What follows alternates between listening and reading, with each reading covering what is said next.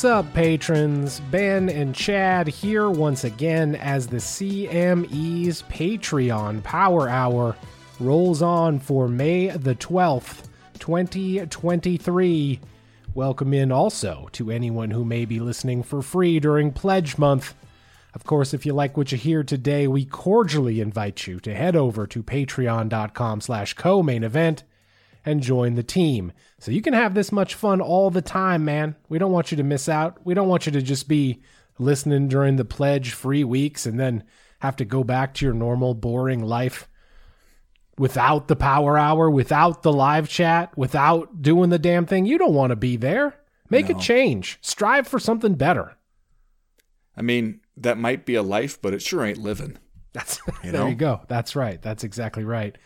Uh, ben, we got this UFC on ABC card coming up tomorrow. Bellator also has an event tonight. I believe they are over in France, if I'm not mistaken.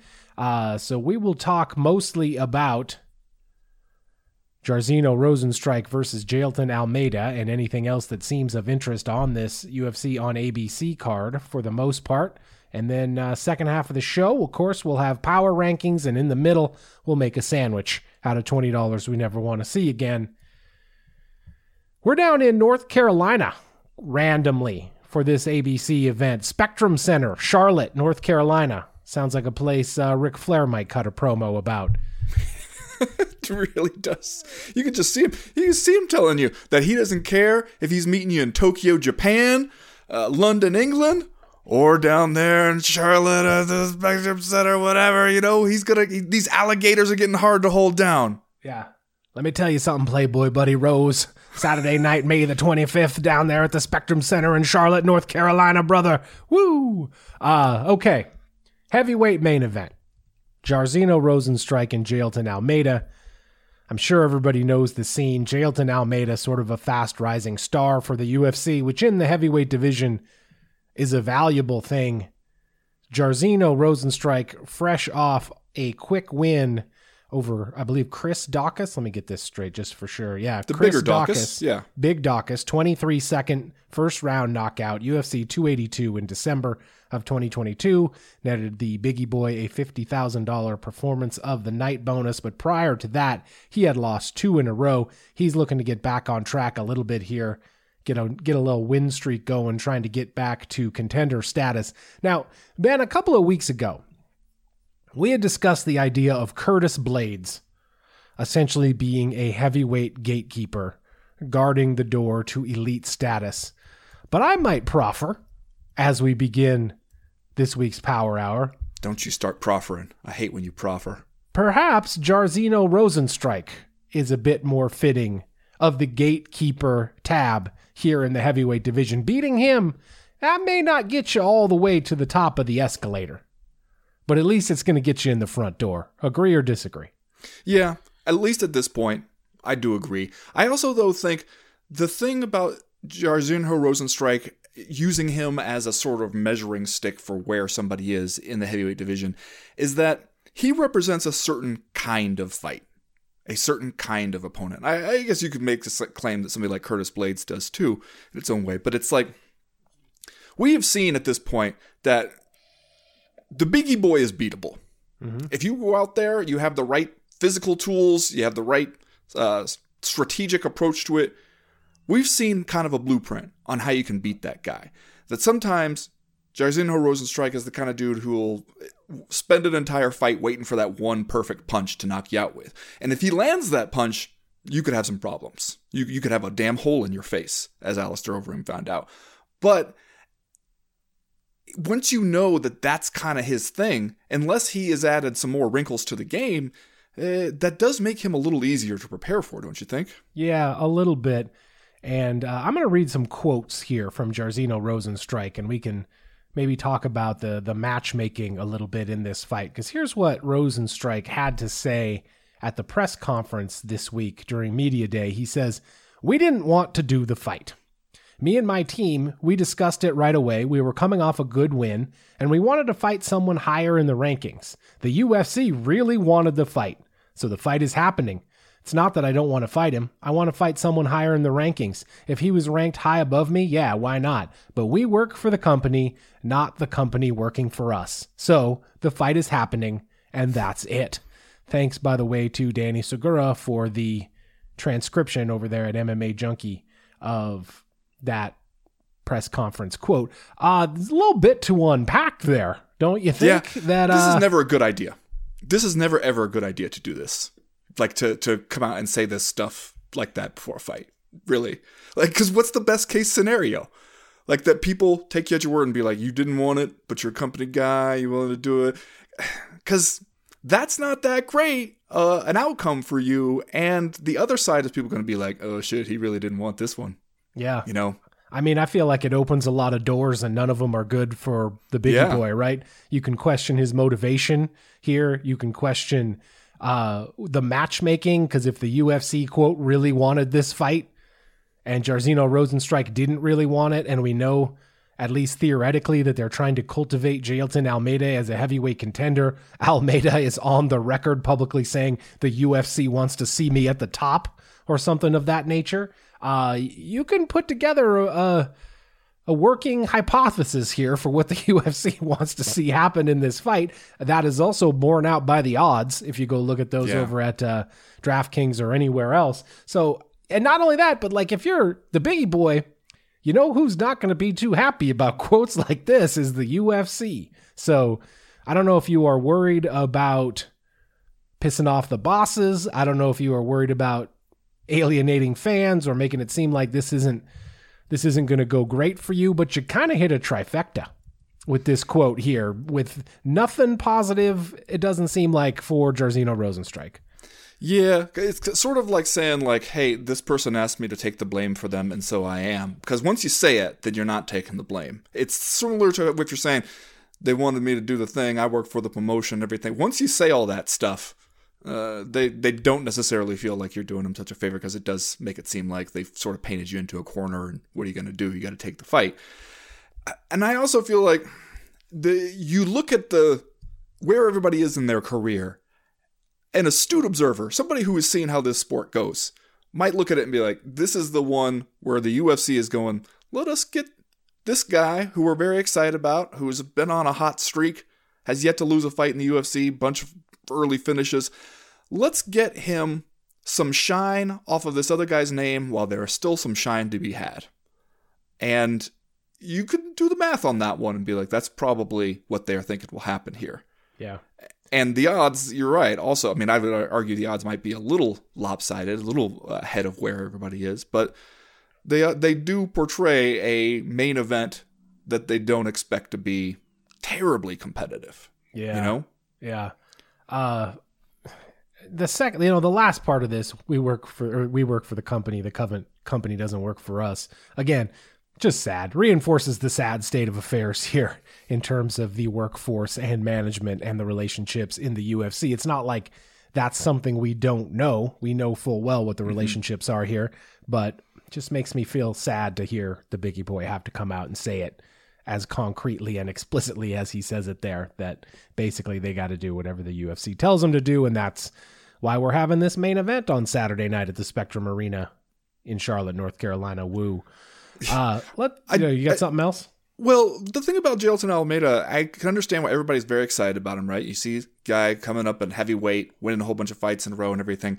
I do wonder, don't you look, look at a guy like that who consistently every time he weighs in now, the story is going to be he's given up this many pounds to his opponent. Like, isn't it just he one loss away from everybody telling him to go to light heavyweight? You know, one Yeah. getting held down by a wrestler away from everybody being like, "You're a real light heavyweight, bro." Because it's every single time people have been like, "We're we're sitting around all I think wondering to ourselves." Is the era of the six foot three inch, 230 pound heavyweight over? Or could it come back? Yeah, like that's and you remember when those kind of guys were all the rage when Cain Velasquez and Junior Dos Santos and people of of that general size were dominating the heavyweight division. We thought that the young, smaller, more athletic, faster heavyweights were maybe the wave of the future, and that was kind of before the giants came back in and and reminded us that that size actually matters when you're up there at the at the heavyweight division. Jailton Almeida 18 and 2 overall, undefeated in the UFC. He's coming off a string of pretty impressive wins over Shamil Abdurakhimov, Anton Turkalj, Parker Porter, Danilo Marques, etc., etc. Looks like, let's see here, one, two, three, four, five, six of his last 10 victories. He hasn't lost since January of 2018, by the way, which is pretty impressive, especially in the heavyweight division. Six of his last 10 wins are by submission. And he says here in his quotes at the UFC on ABC Media Day this week. He says, Jairzinho is an extremely dangerous guy, an experienced guy. It's no wonder he's number nine in the rankings. He's fought many guys, including world champions, and he's trying to get to the belt too. He has really dangerous striking, but I'll look to impose my game plan. My strong suit is his weakness. I'll try to be efficient, take him to the ground, and catch him. He also says he's ready for boxing. If uh, Almeida defends his takedowns, I have a plan B. I move pretty well. I'm an athletic heavyweight. He doesn't move very much. He stands still. I'll be moving around until I find an opening to impose my game plan. So, Jailton Almeida not being all that cagey about what he plans to do out there this weekend sounds like he wants to take him down and tap him out. Again, a finish that's borne out by the odds. If you look at the winning method odds over there on DraftKings that uh, you can normally get pretty significant plus odds on somebody winning by submission. This week, Jailton Almeida, last time I looked, was minus 115 to win the fight by submission. So, wow. uh, favorite side money, minus money on Jailton Almeida by submission, which tells you something. On the other hand, the Bigi Boy, Ben Fowlkes, has never been submitted in his professional MMA career. All, see, I was just about to point that out, and then I was going to wait for you to be like, okay, yeah, but who's the best submission artist he's faced? well, see, here we are. We're flip flopping now. I'll I'll say the Bigi Boy throughout uh, what is it? His 17 fight professional MMA career has never been submitted. I'll kick it over to Brazilian Jiu Jitsu uh, reporter, CME Brazilian Jiu Jitsu correspondent Ben Fowlkes. What what do you have to say that say about that? I mean, how much of his ground game have we seen? We saw him get sort of taken down a whole bunch and held there by Alistair Overeem, who wasn't really trying to submit him, was just trying to beat him up on the floor. So, other than that, who's the, who's the best jiu-jitsu practitioner who actually tried to practice some jiu-jitsu on him? Was it Andrei Arlovsky? was it Allen Crowder? You know, yeah. Was it Ciryl Gane? Mm-mm. It was not. I could tell you that one right now. I guess Curtis Blaydes, you know, but Curtis Blaydes just went out there and just wrestled him because yeah. that's all he had to do, really. Um, yeah. So I don't know. Like, it's not as if we've we could say, well, you can't submit Jairzinho Rozenstruik because it's never been done. Eh, well. I got to be honest. I do remember Brazilian Jiu Jitsu brown belt Junior Albini. Remember he used to show up wearing the diaper. Remember he's the heavyweight that used to wear the the trunks that looked kind of like a diaper. He was actually uh, the Bigi Boys' debut opponent in the UFC back in February of 2019. Uh, Rozenstruik defeated him by second round TKO via head kick and punches, but I don't remember that fight. My assumption is Junior Albini did not try to do any jujitsu against Jairzinho Rozenstruik. But I think you're right. He hasn't fought a lot of real dangerous ground guys throughout his UFC career. But I guess I would also proffer this question. Is Jailton Almeida fucked if he can't get this fight to the ground? Because the Bigi Boy is a talented striker. And last I looked, Junior or Jairzinho Rozenstruik was, or I'm sorry, Jailton Almeida, a lot of J names this week, uh, is something like a minus 500 favorite is he screwed if he has to wage a kickboxing match against Jailton Almeida against fucking A, dude. Jairzinho Rozenstruik. God damn it. The big I'm just gonna say the Bigi Boy so I don't get yeah. myself confused. Uh what's up with the Bigi Boy's takedown defense? And if he can keep himself on his feet, is Jailton Almeida screwed? I mean, obviously, if he cannot take Rozenstruik down, then his his chances get worse if yeah. he just absolutely can't do it. The thing I'll be interested to see is how early do you try to do it? Because didn't we just see Curtis Blaydes go out there in a fight where we thought, okay, Curtis Blaydes going to look to get this one to the floor, but he wants to stand here and establish that he can throw them things th- too, and that he's not just shooting out of desperation as soon as they say fight. And the next thing you know, though, he gets clipped a couple times, and then when he does finally shoot, there's really not a whole lot on it, and it's getting to be too late. You don't want to make that mistake. You also don't want to go out there when the guy is sort of in high alert mode looking for that takedown and show him this is all I got. I got to get you to the floor. Yeah. Because takedowns get a whole lot easier to stop when you feel like that's all you have to think about and that's all that's coming your way. So it is kind of a fine line to walk. At the same time, though, I think he probably does get him to the ground. The question is, can Jairzinho Rozenstruik get up without, you know, exposing his neck or something? You know, because yeah. this is one of those fights where we've talked about it before. If we're in the corner, we're going to tell you, hey, this fight is not dependent on us having a 100% takedown defense. This fight is dependent on us popping back up every single time we hit the canvas. Sounds like maybe he should have gone down to Houston and trained with Derrick Lewis so we could have that just stand up takedown yeah. defense. The important piece of that one is first, you have to look up at the lights for a minute or two, heave a heavy sigh, like a man who has just hit the snooze button for the third time, and then get up. That's the key to the Derrick Lewis approach. Yeah. All right, here is perhaps the million dollar and maybe unanswerable question about Jailton Almeida. He is already out to a four fight win streak in the UFC, which does not count his win on the Dana White Contender Series in September of 2021 to earn his berth into the UFC. Uh, he is 31 years old. He is currently ranked number 12 in the UFC heavyweight division, according to the almost completely worthless official rankings. Jairzinho Rozenstruik is ranked number nine. If this thing plays out according to chalk and Jailton Almeida defeats the Bigi Boy and jumps up, how long can we play out the string here before we hot shot Jailton Almeida into some manner of title shot? Also considering that that real elite level right now of the UFC kind of appears to be locked down in the heavyweight division with Jon Jones and Stipe Miocic and kind of like a rinse and repeat uh, group of challengers here. Sergey Pavlovich probably going to be in line before anyone else. Curtis Blaydes also still up there. You know, then you got you got the usual suspects kind of rounding out the top 15. But we know in heavyweight the distance between two points is shorter than it is in any other yeah weight class. How how long before Jailton, Jailton Almeida essentially gets inserted into a title shot here?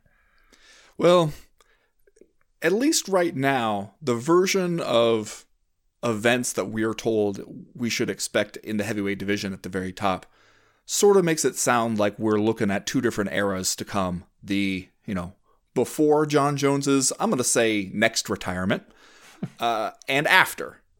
And it kind of seems to me like just with what we're dealing with, Jailton Almeida is probably going to fall on the after side. Yeah. However, could I see a situation where you go out here, you finish Jairzinho Rozenstruik on ABC in the middle of a Saturday afternoon, a few months from now, somebody is out of a UFC heavyweight title fight for could be any number of reasons. Maybe maybe one fella gets stuck up in a tree trying to rescue a cat. Maybe another fella drives his car through a daycare. One reason or another, maybe they are in need of an opponent. Some other guys who might be on that short list say no or can't do it or whatever. The phone could ring.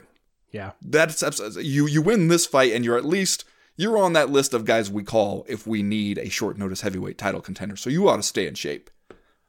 But I would also think that a more realistic timeline would mean you probably got to fight one more time. Yeah. If you win no. this one. I agree.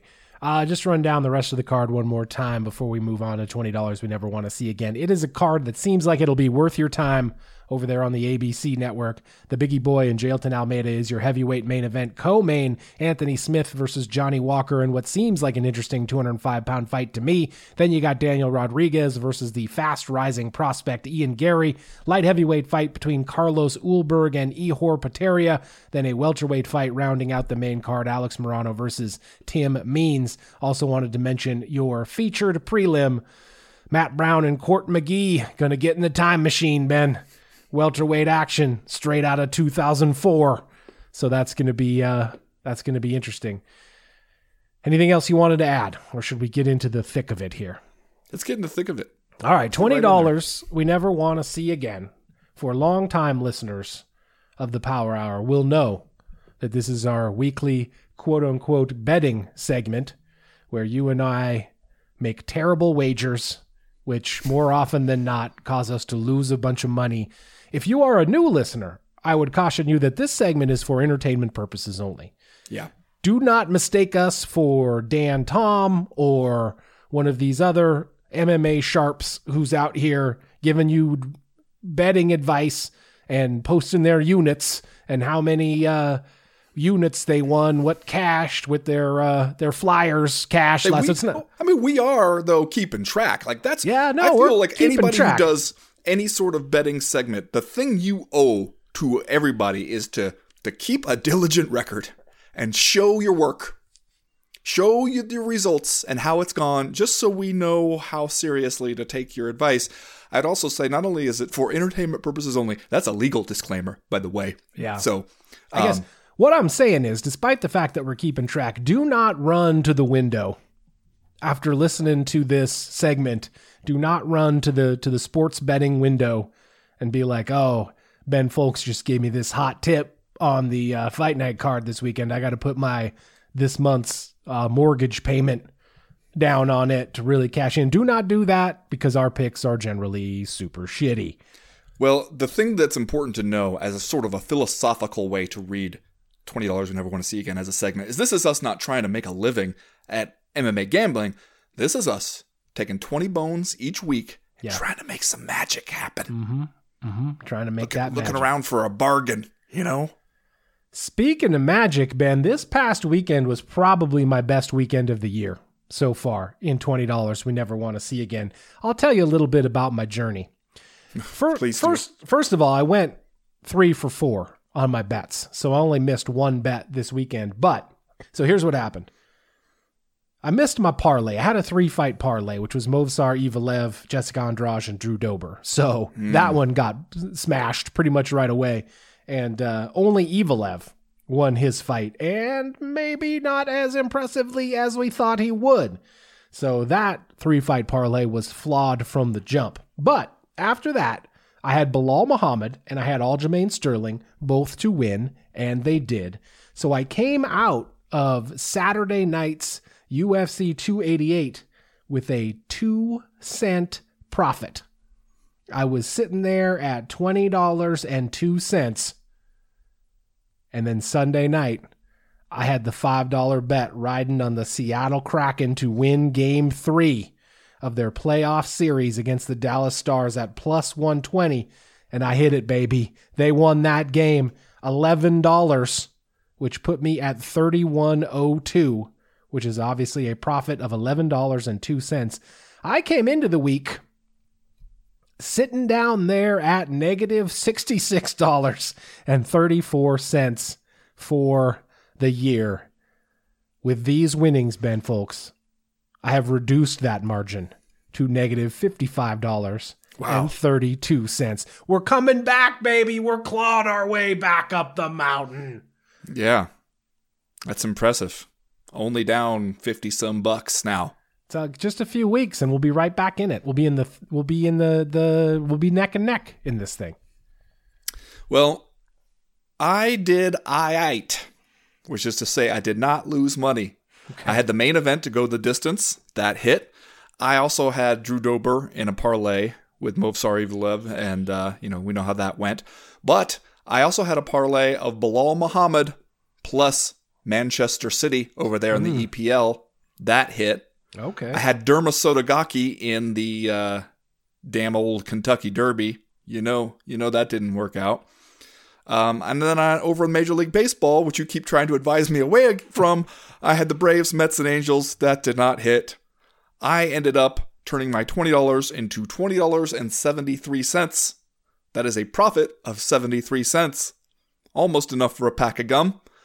Uh, I am now at minus $22.24 with, you will note, $5 still in play. Don't forget, I got $5 on the Yankees to win the World Series. Yeah, how are they doing? Where are they at this point? Are they still in the cellar at in the AL East? They are playing that baseball, is what I can tell you. They're, they're showing up every day, Baseball. They're still playing ball. giving it everything they got. Aaron Judge is off the disabled list. Uh, we're we're picking ourselves up. We're dusting ourselves off, and you know what? It's fucking May. Yeah. It is May. There's a lot of baseball left to play. Well, I'm glad they're still playing ball, given that it's mid-May. Mm-hmm. They have not they're still folded going out up there their operation. Putting the gloves on and uh, running around the diamond. All right, Please let's report the New York Yankees are still playing baseball.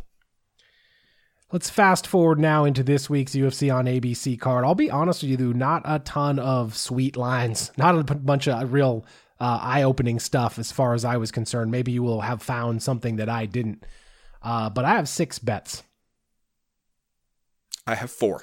Okay. Then I'll just tell you, brother, I'm jumping in the Wayback Machine, and I got both Tim Means and Matt Brown to win their fights, both of them at plus 185, both of them with a $2.50 bet. Each of those pays out $7.12 when the old dogs head out to the cage and get victories this weekend, get upset victories this weekend. Matt Brown and Tim Means, both of them straight up just to win. Okay, so that's two separate bets, not a parlay. And it's not a parlay. Okay. I should have I also- parlayed it just for fun, but those are just singles. I also have Tim Means to win, but I put five bucks down on it. Plus 185 odds on that. Five bucks to make 1425. Okay. Just that's just Tim Means. You didn't go with Matt Just- Brown. Straight up Tim Means, the dirty bird. All right. I got a two fight Bellator parlay Oh, Jesus. going down from The Paris. magic words everybody longs to hear. A Bellator parlay. I got your boy Gegard Mousasi, Of course you do. and I'm going to team him up with Costello Van Steenis. Hmm. Totally a Is that real, person. Okay. not not a an uh, a Flemish count of the 18th century, Costello van Steenis, renowned for his uh, his navy. Had a he had a very powerful navy back during colonial times. Costello van Steenis. Didn't that he is- die in Belgium in World War One? Yeah, he got, uh, He got dysentery. Uh, plus 131 is where you get to with that two fight parlay. A five dollar bet will pay out eleven dollars and fifty eight cents. Okay. Well, I got Ian Garry to win by TKO. Okay. Five bucks to make fifteen seventy five. Kind of counting on that one. I'm gonna be honest with you. Remember how I was talking about uh, Jailton Almeida's potentially flawed plan against the Bigi Boy? You can take all that talk, wad it up, and toss it right in the trash bin. Because I got, I took the terrible number, Jailton Almeida by submission at minus one fifteen. A two dollar and fifty cent bet will pay out four dollars and sixty seven cents. You know, it just I hope he takes him right down immediately and then just hammer fists Just him. pounds him out. That's probably the more likely, more likely finish, and you would have got better odds on it as well. All right, I got two more. How many more you got? I got two more as well. Okay. You know who I hate most of all, more than anyone? Hitler? I don't know.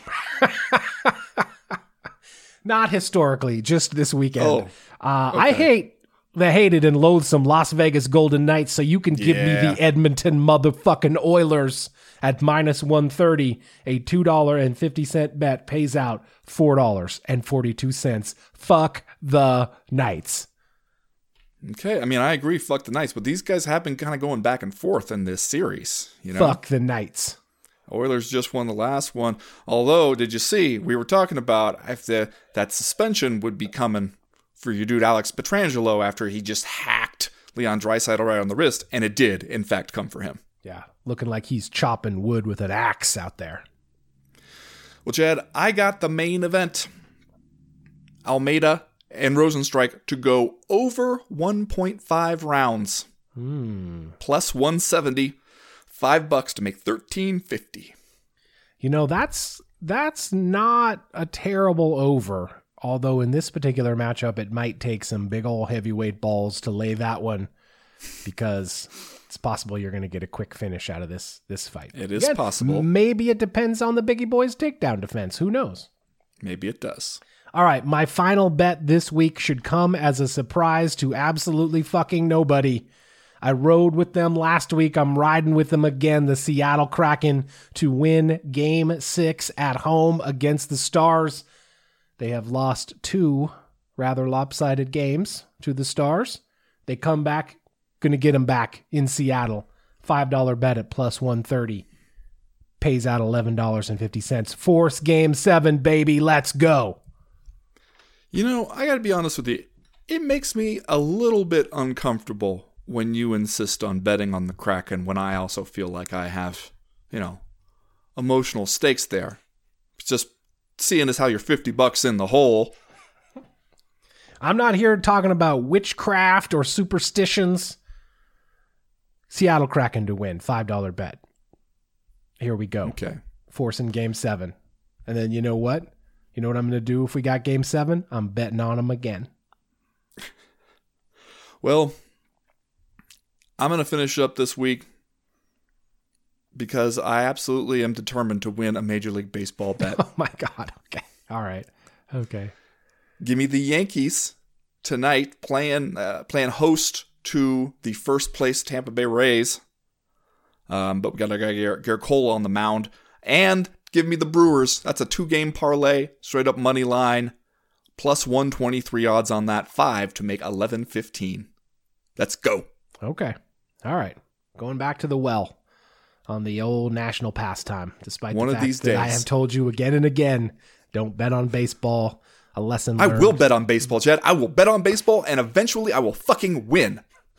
You know what? Maybe you could take an example from American hero Pete Rose and learn don't bet on baseball.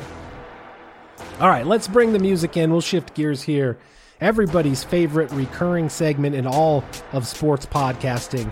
The name rolls off the tongue. We paid six figures to a marketing firm to come up with the name for this one, and they hit a home run. Speaking of baseball, co main event podcast, Patreon, Power Hour, Power Rankings start now. We're counting them down from 10 to 1. The most powerful happenings this week in mixed martial arts. And I will be honest with you, it was a bit of a chore to find 10 powerful happenings in the world of mixed martial arts this week. But we're starting here. Number 10, Ben Fowlkes, GSP says the UFC did not have his back on drug testing and he also idly daydreams about how good he could have been if he was on that good good. Here's the quotes here. I'm looking at uh, the Bloody Elbow story by Milan Ordonez. I assume that he is transcribing from somewhere else. Here are the quotes I was on top of that fight against performance enhancing drugs in the sport, and I felt like the UFC at the time did not have my back. They didn't want it. They didn't want any part of testing. The UFC didn't have my back at first. They didn't want nothing of it. They even told other guys, oh, don't take the test. Don't take the test. It drove me crazy. And if I could go back, I would have held my stand and said, Oh, yeah, if you don't want to test, I'm out. I would have even retired, says George St. Pierre. Well, I mean, you you could have, I guess, but you didn't. Um, I remember all this VADA stuff back and forth about, you know, are we going to all sign up for some drug testing thing? And I don't remember it being quite as black and white. My memory's a little hazy on some of this stuff, but I don't remember being quite as clear as that GSP was the one constantly pushing for it and everybody was against him. I remember him kind of bringing it up from time to time, but also sort of uh, you know, leaving some people on red when it came to them getting back to him about it. You know what I mean? Yeah, no, hey, I'm telling I don't know why we're going back to relitigate this stuff anyway, but you also had Firas Zahabi. I'm not even to read the quotes, but you did have Firas in the news this week. I'm sure maybe people are just asking him about it. Maybe they're not bringing it up of their own accord, but you had Zahabi out this past week specifically picking out uh, Johnny Hendricks and saying he was on the steroids and uh, he refused to take a HGH test before his fight with George Doesn't St. Firas Firas has some kind of podcast or something, right? Like it seems like Firas has been trying to break into the the um you know be a super alpha male influencer space. Oh, good. Great. You know what I mean? Yes. That's what we need more of that. We need more self actualization male podcasters out there telling everybody, stop being a pussy. No one cares. Work harder. Embrace the grind. Go to the gym. Do kettlebell swings. That's what, that's the, yeah, we're going to save society with that. That's what we're going to mm-hmm. do. Well on our way. Here's my favorite part of this George St. Pierre interview. Quote, I asked myself, how good would I be if I took some stuff? Even some of my training partners, they tell me they take certain things, and I see they're not even the same people when they are and they are not on PEDs. Crazy difference. People say, oh, it has nothing to do with the drugs because you're the one throwing the punch. Yes, it has something to do with it. It's a bullshit excuse because when you take performance enhancing drugs, it changes you not only physically, it changes you mentally. I shudder to even imagine a reality, Ben, where George St. Pierre is out there looking like Brock Lesnar, taking people down and smashing their heads. Just, you're good enough, George. George, buddy, you were good enough. You were good enough, bud. But then he wouldn't be able to say that he never take the steroid. I never take the steroid. Sometimes I wonder how good would I be if I took the steroid. Number nine this week, Ben. If it's a question of damned if you do, damned if you don't for Kelvin Gastelum, he's going to go ahead and choose the damned if he does option. Kelvin Okay, Gastelum announces return to UFC welterweight division. Quote, I'm gonna get shredded. Me too, bro. Me too. Any day. I'm just about to start. Mike Heck's story over on MMA Fighting. I agree, man. Like Dan Henderson, I am perennially just about to start working hard. I'm just about to start running, all that stuff. Going to get shredded just like Kelvin Gastelum. And then 170 pounds, here we all come. I just I understand why Kelvin Gastelum because he's he's probably right now the prototype for the guy who is sort of stuck between divisions because he's not quite tall enough and big enough to be a middleweight, but he's still a very good fighter and can still Yeah. beat a lot of middleweights. And I can understand him thinking like if I could just also had size advantage working for me too, then I'd be a world champion and I could do that if I just dropped 15 more pounds, which has been tricky before and now you're doing it when you're a few years older. It usually doesn't get any easier for people. I guess do you tell yourself you're just like whole new diet approach, you know? Here's what we're going to do. Uh cutting out ketchup. Yeah. No more ketchup at all ever. Boom, welterweight. New weight class, new me for Kelvin Gastelum. You know what he's probably doing is listening to Firas Zahabi's podcast. He's embracing the grind. He's changing up his diet. He's being meticulous. He's keeping a journal. And he's, you know, he's going to just change his life because no one cares. Work journal. harder. Nothing to eat after three o'clock in the afternoon. Maybe he's doing the intermittent fasting. Maybe he's going to Dana White's uh, Svengali doctor and eating paleo and doing the fasting, getting caught also- in just the perfect light. We know what else that doctor is offering people. I wonder how good I would be if I took the steroid. Uh, number eight this week, Ben. Jamahal Hill has some words for people who say the light heavyweight division is quote unquote weak, but maybe we're not totally having the same conversation. Here is Jailton, Jailton Almeida, or I'm sorry, Jamahal Hill. Jesus These Christ. J names. We should, let's take it killing you. again. Let's take it again from the top. Okay. Nope. Nope. We're moving on. What's up, Jamahal Hill. patrons? Ben and Chad here once again. Jamahal Hill, this is him talking to MMA Junkie. I think it's an exciting time for the division. I've heard a lot of people say some shit like the division is the weak division. That's some of the dumbest shit I've ever heard. The logic that I'm hearing is it's a weak division because anybody can beat anybody, whether they're one dude beating the shit out of the entire division. That makes the division weaker. If we really think about that, that's the dumbest shit you ever heard. So basically, he's talking about parity. He's talking about parity at light Yeah. heavyweight. And I don't think that's totally why people are looking at light heavyweight right now. I don't even know if we're saying it's weak. I think what we're saying is there's no one real marketable person on top of the division like Jon Jones who can be a dominant champion stoke interest and sell pay-per-views. I think that's what we're saying. It's just a little bit of a uh, a low ebb, a low tide right now for light heavyweight. I don't think anybody is coming out and calling Jamahal Hill or any of the other 205 pound top contenders weak. I don't think it's a weak division. I just think it's a uh, it's a it's a an unremarkable division in terms of name recognition right now. Yeah, and I mean I get the point that he's making that hey, when you get into one of these time periods where the division is kind of several different guys having a cup of coffee with the belt and passing it around, that's if anything a sign of how the competition is all close to one another. That there's a bunch of guys. It's not just one guy who's good and everybody else who sucks, which eh, kind of. But I think that you're right that the, what we're mostly saying is we feel like we saw who the best light heavyweight in the world is, and now he's up fighting at heavyweight. And so, whenever you get into a situation like that, whoever comes along and is the champ after that, we are going to, at least for a while, have it in the back of our heads that, yeah, you're the champ of that division unless that other dude comes back. Yeah. Yeah. Number seven this week, Ben, bad news for Canadians and VPNers who are used to hitting up those Bellator YouTube streams. This from the big homie Aaron Bronsteter, who you know has lock, has it locked down when it comes to any MMA news north of the border.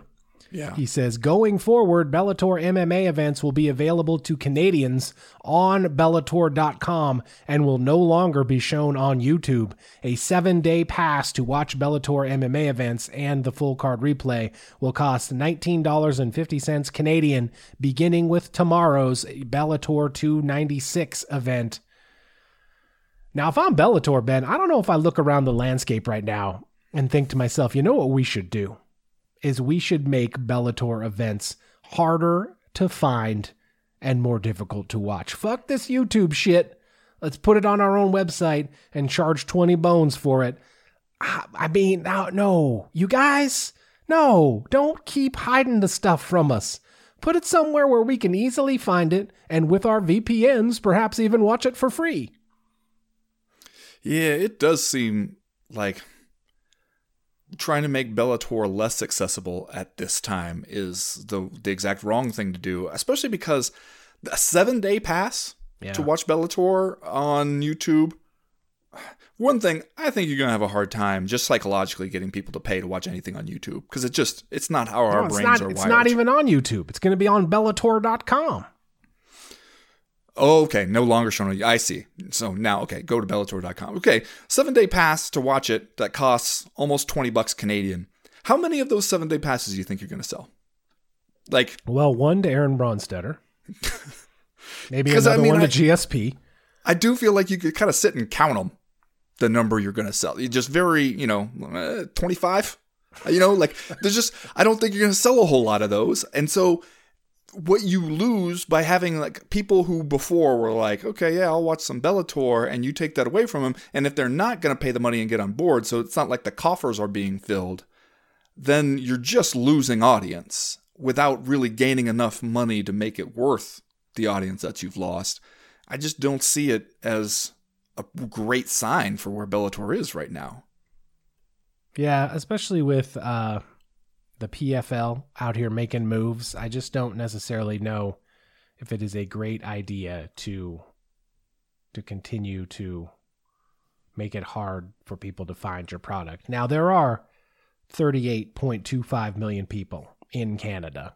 So so if you maybe, got seven, 1950 from every one of them, then you'd be doing good. You'd be doing just fine. Well, some of those people live in the same household. So let's say you know, divide that by four and multiply it by 20 bucks Canadian.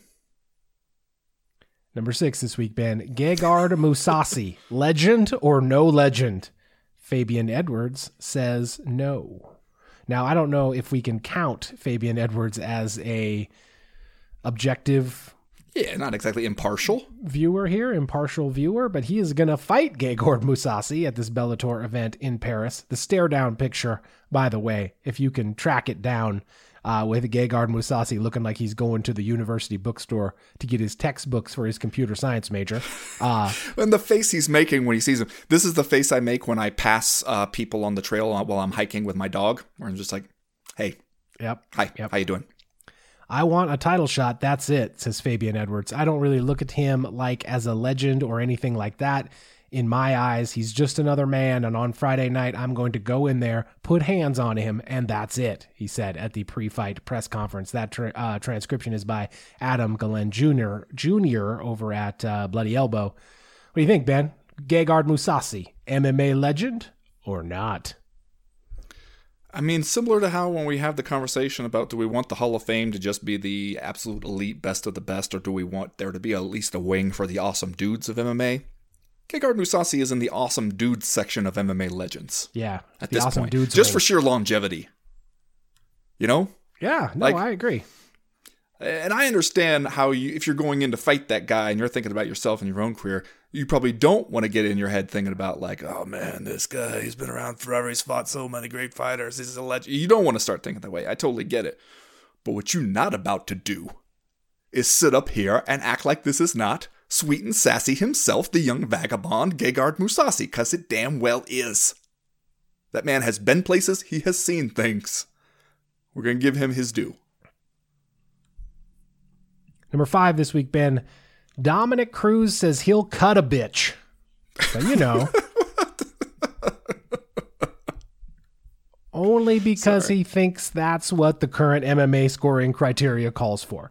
This is uh, Dominick Cruz, I believe, on the Brendan Schaub, one of Brendan Schaub's many uh, talkie talk shows.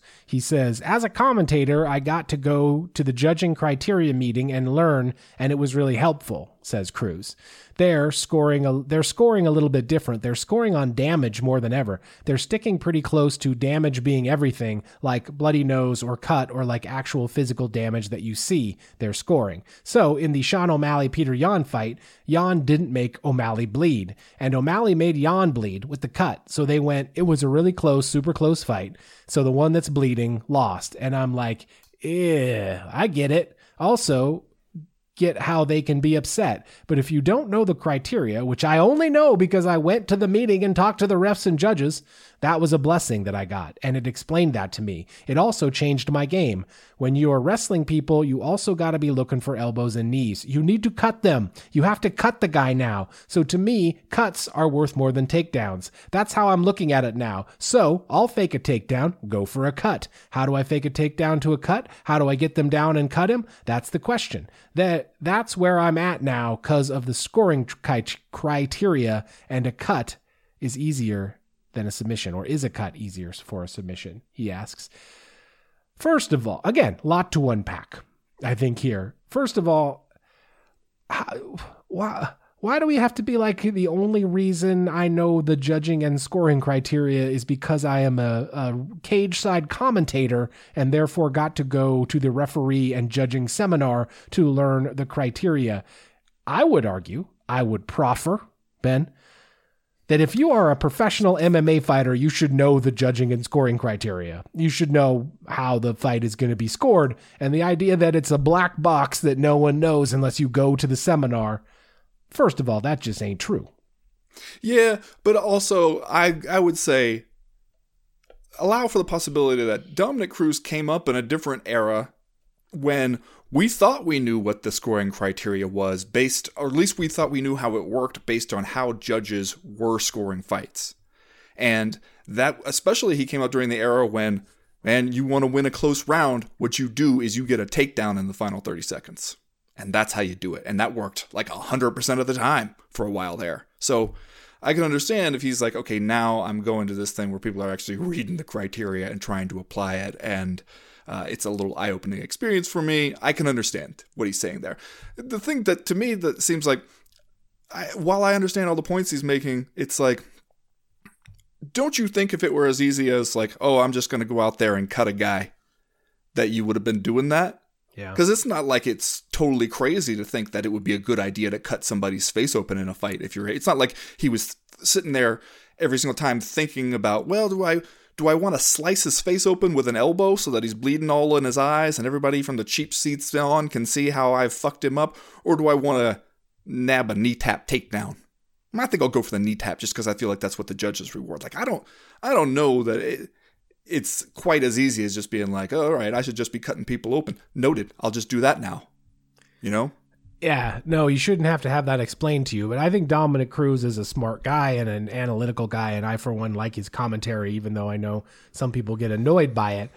But I think maybe he is simplifying, oversimplifying a bit too much here on the scoring criteria. Now, he is probably onto something that that very visible damage that the judges can see does in fact weigh heavily on their minds, but I don't think that's the only thing, right? Like if we are if we're scoring damage, I think just going out there and putting it on another guy is probably what they're looking for, not necessarily if one of the two fighters is leaking.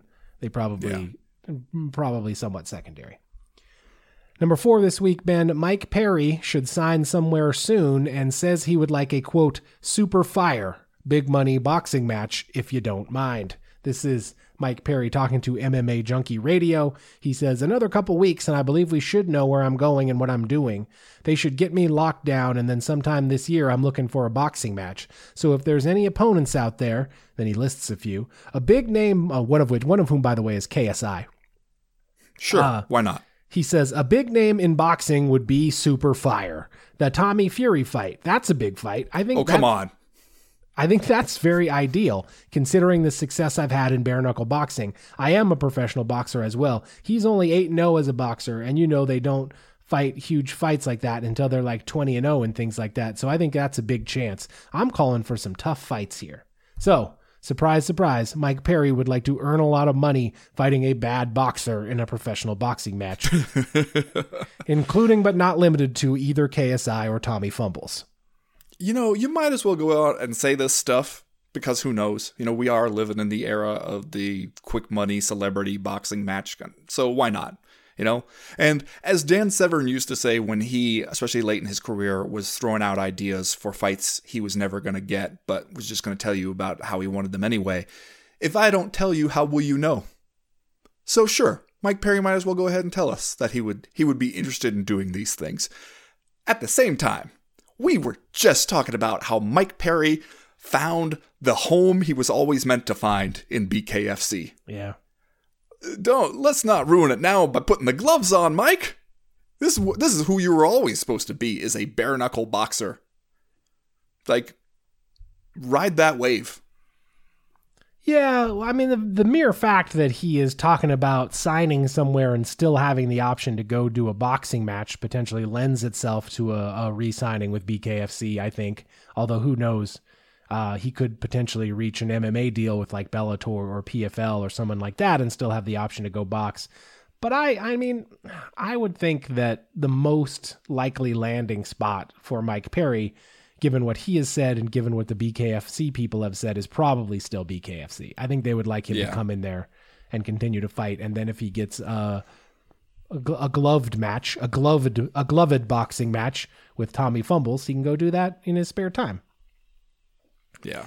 Number three this week, Ben, kickboxing star Cedric Doumbé, who once looked bound for the UFC, is going with the PFL instead. Now, I'm, I bet I'm nailing it on the pronunciation of the name. But you remember, you remember uh, when it was rumored, Ben, that this the kickboxing star Cedric Doumbé he was going to make his UFC debut when they were over in Paris last year. He was going to fight. They had even had a fight booked for him, Darian Weeks, and then they threw it out. The fight got scrapped because the French commission uh, looked down its nose at Doumbé's professional MMA record. He was just he had two wins, and Weeks had seven fights, so they said he couldn't do it and then the UFC released Doumbé later in the year. There were some rumors last month that he was actually going to sign with the UFC again, but instead, the PFL announced their signing of Doumbé this week via a press release. His debut for the promotion, or if he will compete in their annual season structure, is not known at the moment, although it is mentioned that he is expected to be in attendance when they head to Paris in September.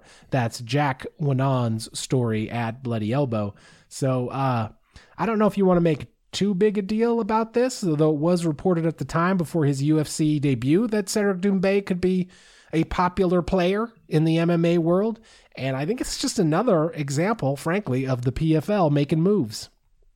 Yeah, and you know, it's encouraging to see them making some moves. And also though, I mean, first of all, French Commission, you you must not know how this works around here thinking that we expect a commission to be going through each matchup and trying to see if they're competitive or not. Come on.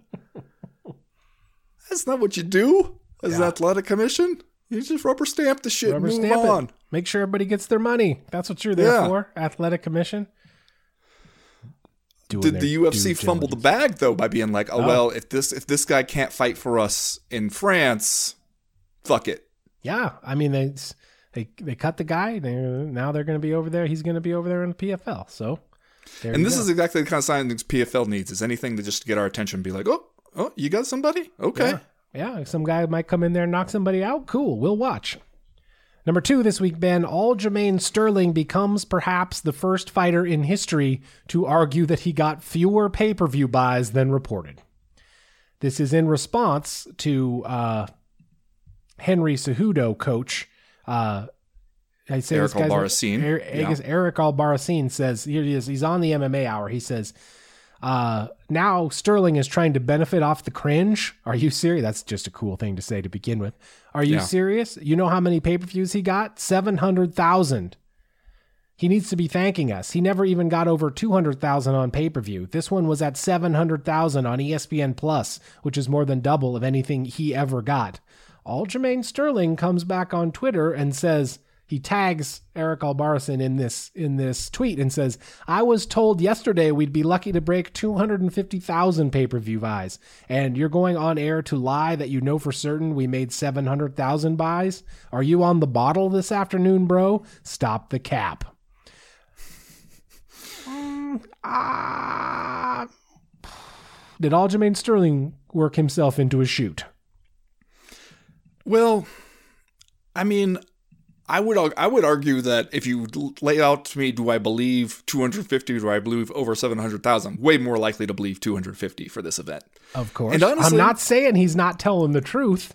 What I'm saying is, is he saying the quiet part out loud just because he's in a tiff with his opponent's manager here? Well, for tax purposes, I'm sure, you know, and for people people asking him for money and everything, hitting him up. Hey, man, I heard you guys made 700,000 pay per view buys, man. Can you can you can let me hold 40 bucks? And he'd be like, listen, it was 250,000 if we're lucky. Ray So- Longo is sitting there with a pencil behind his ear, being like, Aljo, do you know what it's gonna fucking do to our tax liability if people find out we made seven hundred thousand buys? Get on top of this shit. I mean, at this point, are you are you making the case that Aljamain Sterling should just be arguing that he's every time he shows up he cracks a mill on pay per view? Because I, don't know. Why would you come out and be like, actually, we didn't sell shit, motherfucker? like, why are you out here trying to make it seem like we had a hit when it absolutely flopped? I don't. Why do that? Just let the guy say it. Whatever. Yeah, okay. Nobody tuned in to to watch Henry Cejudo would be the thing you say. You don't say we actually didn't. That's what sell. he's that's what he is kind of trying to say, but Right. But yeah. he's just saying it in the worst possible way for him.